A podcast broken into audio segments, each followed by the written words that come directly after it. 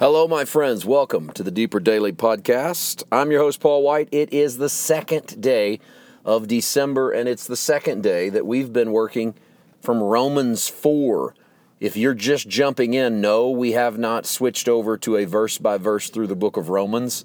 We are still on the Abrahamic stories. We're still still walking with Abraham primarily through Genesis, but we're allowing the New Testament understanding of that Old Testament story to inform what we do with the story. And I personally can't think of a better way to wrap our minds around what's happening in the Old Testament than to pay attention what, to what the writers of the New Testament thought was happening. And one of those writers is Paul. He's not the only one, of course. He's not even the only one that deals with the passage of Genesis 15 6 and he believed God and, and it was accounted to him for righteousness.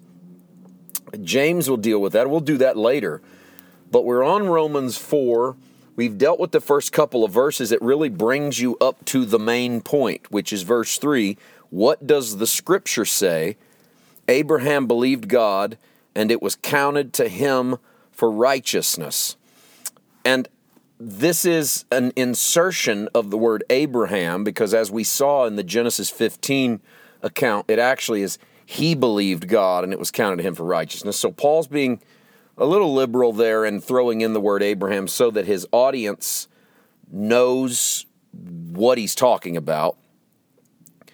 But I, I want to really hone in on the word accounted. And I know we've done this work before on our Romans journey, but you can't do it too much.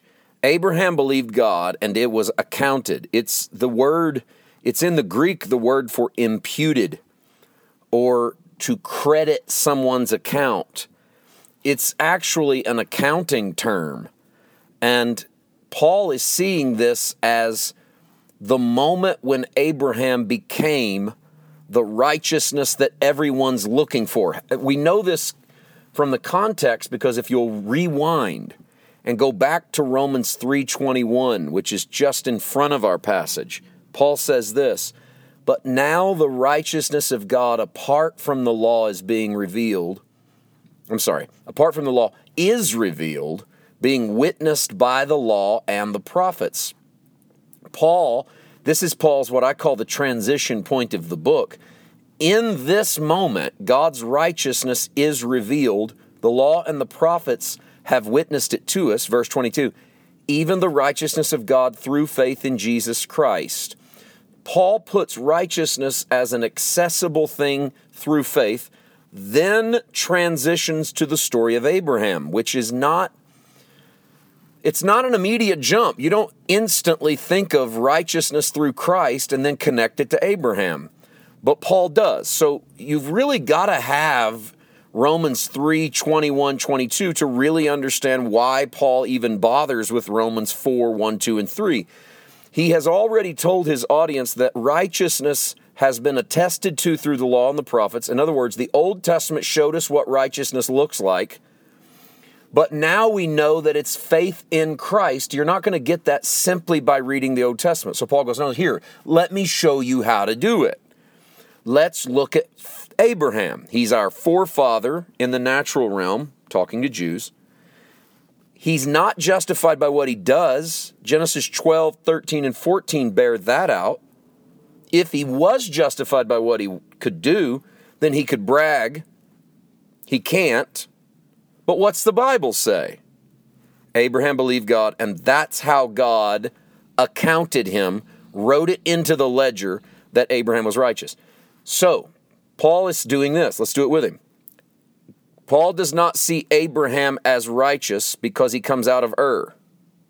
He doesn't see Abraham as righteous because he's obedient, or because he builds an altar, or because he graciously gives Lot the better half, or because he goes and defends his nephew, or because he protects his wife or because he eats communion, or because he pays his tithe. These are all great principles. Paul says Abraham isn't righteous until he believed God. And I ask you, what is it that Abraham believed about God? God told Abraham Don't be afraid. I'm your shield. I'm your reward. I'm going to give you a son of your own. And Abraham believed that God was telling him the truth, and God accounted Abraham righteous. You want to know how to be righteous?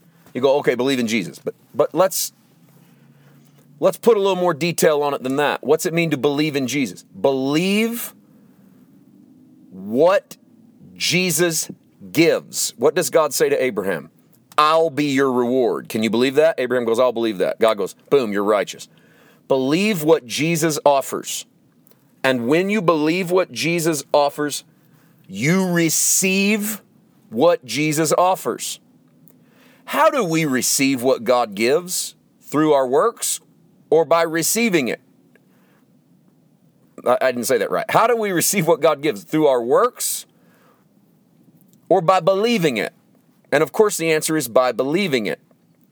It's like Isaiah says He who is hungry or thirsty, let him buy without money. How do you buy without money? You incline your ear toward God. In other words, you listen to Him and take Him at His word. Abraham listened to God, he took God at His word. When he did that, he received everything God had for him. How can you declare yourself righteous today? Hear God and take him at his word. What does he say? Believe him for what he says. There's more from Paul in this vein. We'll do a little more tomorrow. See you then. God bless.